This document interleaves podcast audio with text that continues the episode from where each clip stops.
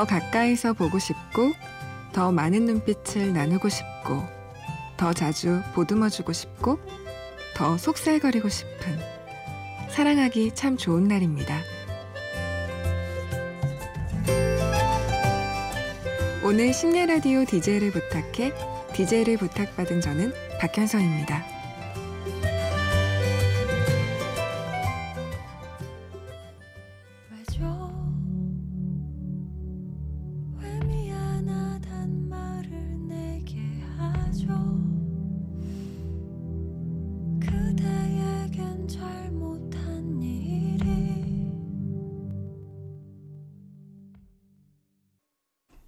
루시와 덕원이 부른 외조 들으셨습니다. 안녕하세요. 오늘 일일 DJ 저는 부산에서 올라온 박현서입니다. 벌써 명절이 꽤 지났죠? 추석은 잘 지내셨나요? 라는 말은 이제 좀 많이 식상하죠? 그런데 저는 이 멘트가 식상하면서도 그 식상함 안에서 용기 없는 자들에게 하나의 희망을 주는 그런 주옥 같은 멘트라는 생각이 들어요. 평소에 연락을 할까 말까 망설였는데 추석 인사라는 핑계로 그 사람의 궁금했던 안부를 묻게 되고 더 나아가 앞으로의 약속도 기약할 수 있는 기회를 마련하게 되지도 않나 싶어요. 여러분들은 그런 적 없나요? 음, 말은 하고 싶은데 딱히 용건은 없는 경우, 안부는 묻고 싶은데 타이밍은 못 잡겠는 경우, 연락을 할까 말까 망설여지는 사이도 있잖아요. 이럴 때는 뭐 명절 인사 좋잖아요. 좀 찌질해 보이고 구질구질해 보이게 한밤중에 그냥 자? 라고 보내는 것보단 낫지 않나요? 아니면 하지도 않은 게임 초대 보내는 것보단 훨씬 낫지 않나 싶어요. 그런 식으로 저도 인사 한번 드릴게요. 여러분, 명절 잘 보내셨나요? 노래 한 곡 듣고 가실게요. 빌리어 코스터 소란했던 시절에 넌 기억하고 있는지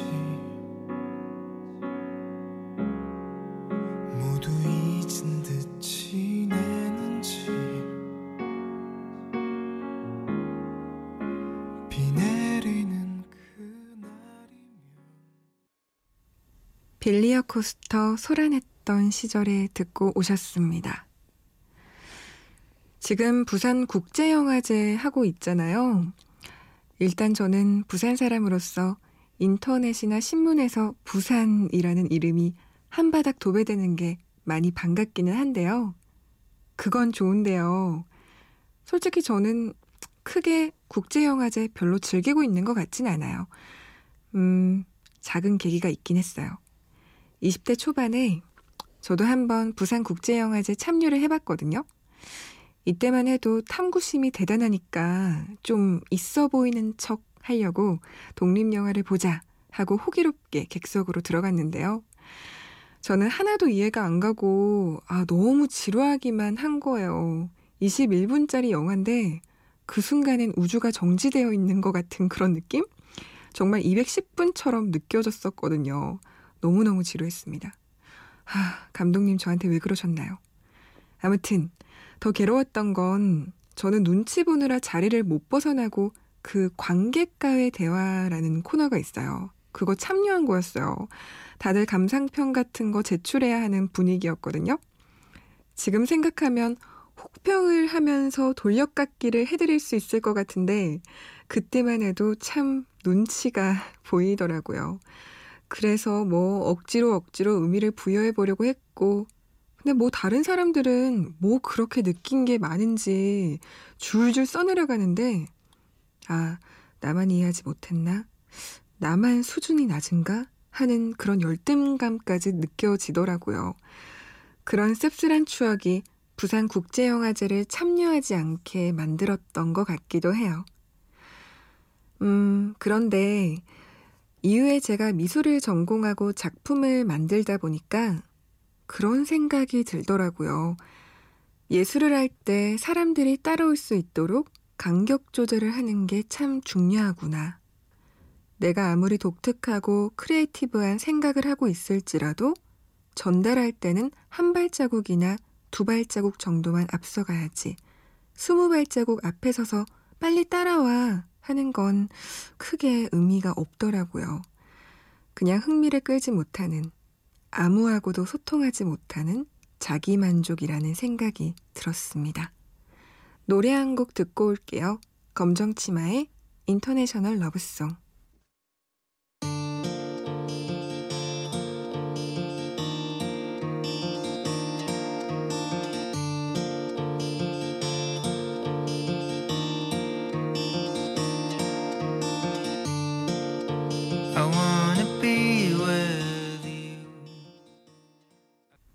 검정치마의 International Love Song 듣고 오셨습니다. 음, 그렇다고 제가 독립영화 무조건 싫어하는 건 아니에요. 깜짝 놀랄 만한 반전과 커다란 스케일, 긴장감 있는 스토리 같은 건 없지만 그 독립영화만의 매력이 있잖아요.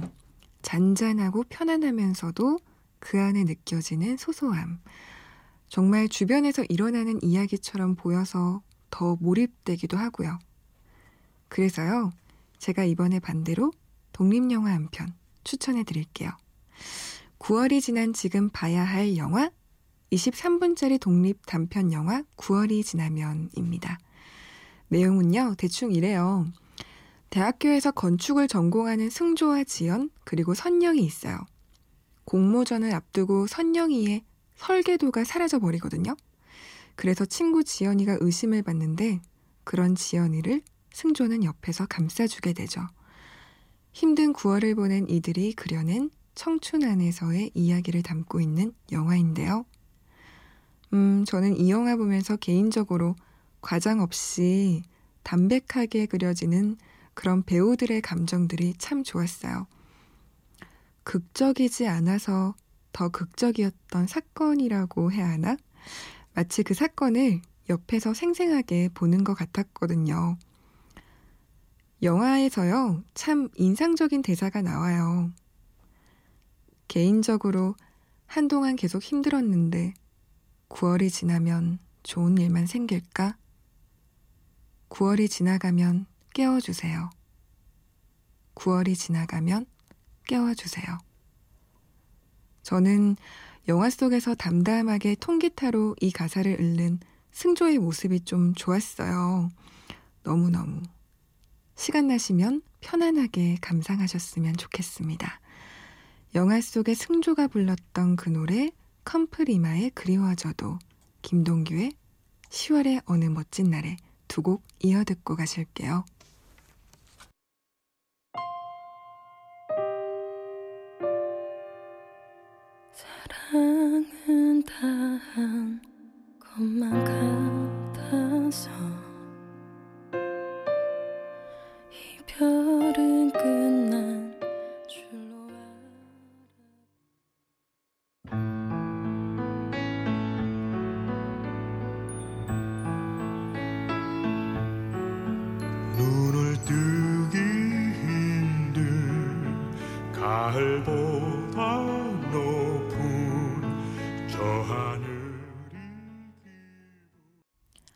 컴프리마 그리워져도 김동규의 10월의 어느 멋진 날에 두 곡 이어 듣고 왔습니다. 요즘요, 저는 좋아하는 단어가 하나 생겼어요. 자연스럽다 라는 말인데요. 그냥 편안하다는 뜻으로만 가볍게 여겼는데 자세히 뜯어보니까 자연스럽다 라는 말이잖아요. 음, 구름스 럽다, 나무스럽다, 바람스럽다. 뭐 이런 얘기잖아요. 생각해보면 정말 대단한 경지인 것 같기도 하고, 내가 자연처럼 우아해지는 모습, 내가 자연처럼 꾸밈없이 있는 그대로의 아름다운 모습. 녹음하러 온 스튜디오에 작은 창이 하나 있거든요. 창에 산이 한 반쯤 담겨져 있는데 저것처럼 근사해지고 싶다. 이런 생각이 듭니다. 그게 자연스러운 거겠죠? 노래 하나 듣고 올게요. 박지훈의 바래진 기억에.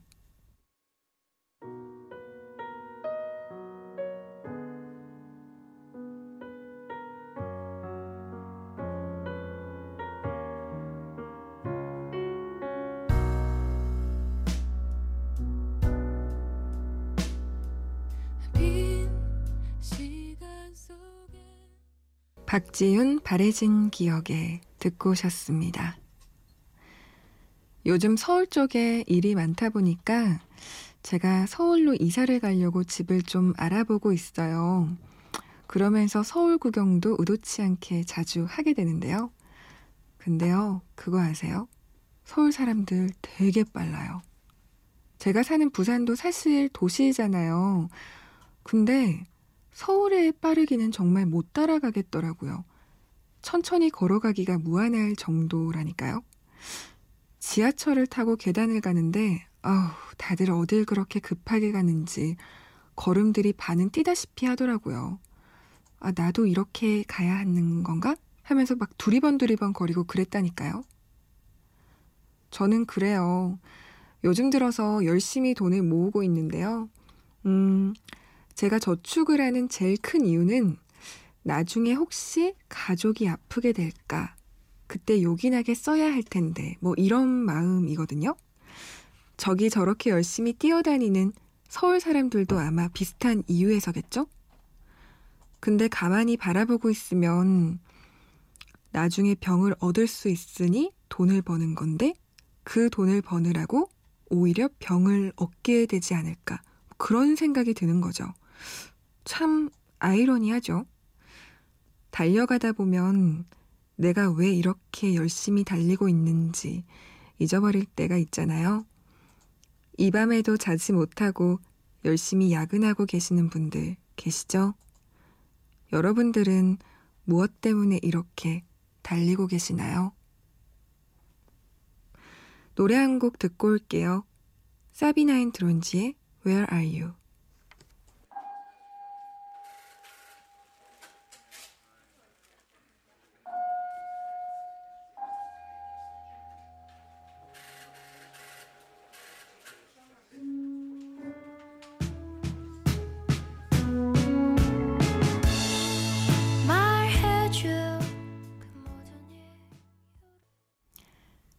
사비나인 드론즈 Where Are You 듣고 오셨습니다.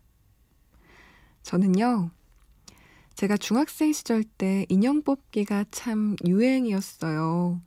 편의점 앞이나 작은 구멍가게 앞에도 인형 뽑기가 꼭 있었을 정도니까요. 처음에는 인형에서 아무런 냄새가 나지 않았는데 점점 인형 뽑기가 유행이 되면서 인형의 향기를 나게 만들더라고요. 그 특유의 사탕 같은 달콤한 냄새. 아시나요? 생각해보면 꽤 유치한 냄새지만 익숙해지니까 거리에서 그런 냄새만 나도 막 반가워지더라고요. 저는요, 그 냄새 맡으면 어릴 적에 엄마의 심부름을 하고 나면 거스름 돈으로 항상 슈퍼 앞에 있던 인형 뽑기를 했던 기억이 나요. 참, 그 인형 뽑기 기계가 사람 마음을요, 쥐었다 놨다 했던 게, 처음에 그 집게라고 해야 하나요? 그 인형을 잡을 집게 같은 게 막 내려갔다가 인형을 잡는데 그까진 성공을 해요. 그럼 막 심장이 쿵쾅쿵쾅 거리거든요. 오, 잡았다, 잡았다! 이러면서. 근데 잘 가지고 올라오다가 통로 앞에서 갑자기 그 집게에 힘이 풀리는지 인형을 놓쳐버리는 불상사를 만들고 말죠. 그래서 뭔가 될 듯 말 듯 하는 그 밀당기계 때문에 참 돈 많이도 날렸던 것 같습니다. 돈을 싹 다 쓰고 나서도 뭔가 아쉬움이 남는지 기계 앞에서 서성서성 거리면서 다른 사람이 인형 뽑기 하는 거 막 구경하는데 그게 시간이 얼마나 잘 가던지. 사실은요, 인형을 갖고 싶다는 욕심보다는 그 뭔가 내가 인형을 뽑았어 하는 쾌감이라고 해야 할까요? 그게 자꾸만 기계 앞에 가게 만들었던 인형 뽑기의 매력이었던 것 같아요. 근데요, 그게 인생하고도 좀 비슷하지 않나요? 가지고 싶긴 한데 그걸 가져오려고 노력하던 시절이 행복하지? 막상 가지고 나면 허무해지는 거. 음, 저는 연애할 때도 비슷한 감정을 느끼기도 했었어요.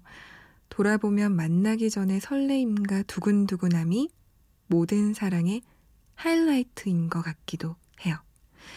노래 두 곡 듣고 가실게요. 달콤한 소금의 그게 사랑, 마마스건의 테이크 픽처. 사랑은 이렇게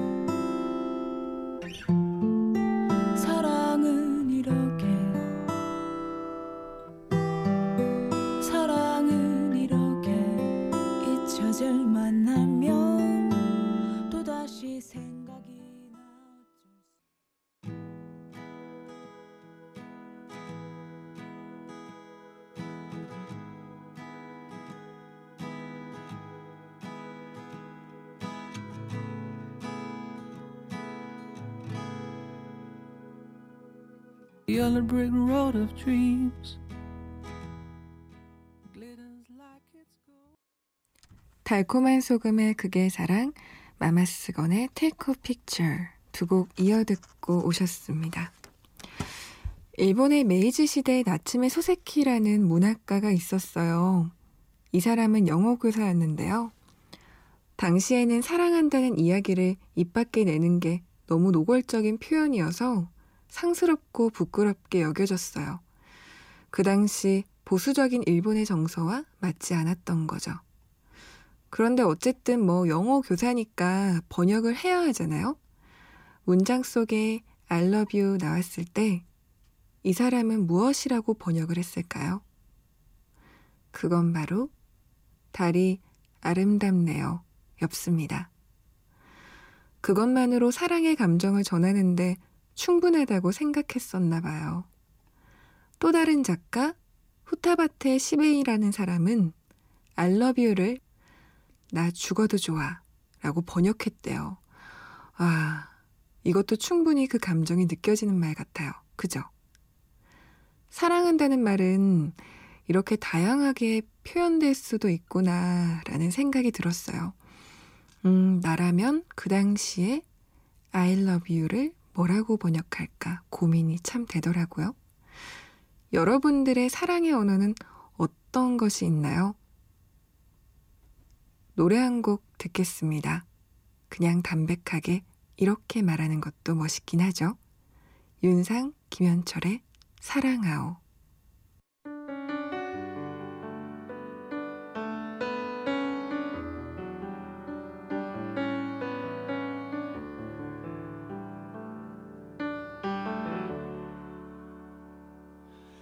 그대 사랑하오 윤상, 김현철의 사랑하오 듣고 오셨습니다. 스튜디오에 작은 창이 있다고 말씀드렸잖아요. 아까와는 다르게 풍경이 엄청 쓸쓸해졌어요. 쓸쓸한 게 뭐 나쁠 수도 있지만 이 도시의 풍경하고는 또 너무 어울리는 계절인 것 같아서 노래가 나오는 중에 한껏 바라보고 있는 중입니다. 지금 여러분들의 새벽이 조금 쓸쓸할 수도 있을 텐데요. 진한 초콜릿 같은 이 밤의 외로움을 그냥 멋스럽게 느꼈으면 좋겠습니다. 자, 심야 라디오 DJ를 부탁해 오늘 DJ를 부탁받은 박현선은 이만 물러나겠습니다. 내일은 다른 이야기로 찾아뵐게요. 마지막 곡 에이블린 라빈의 Knocking on Heaven's Door 틀어드릴게요.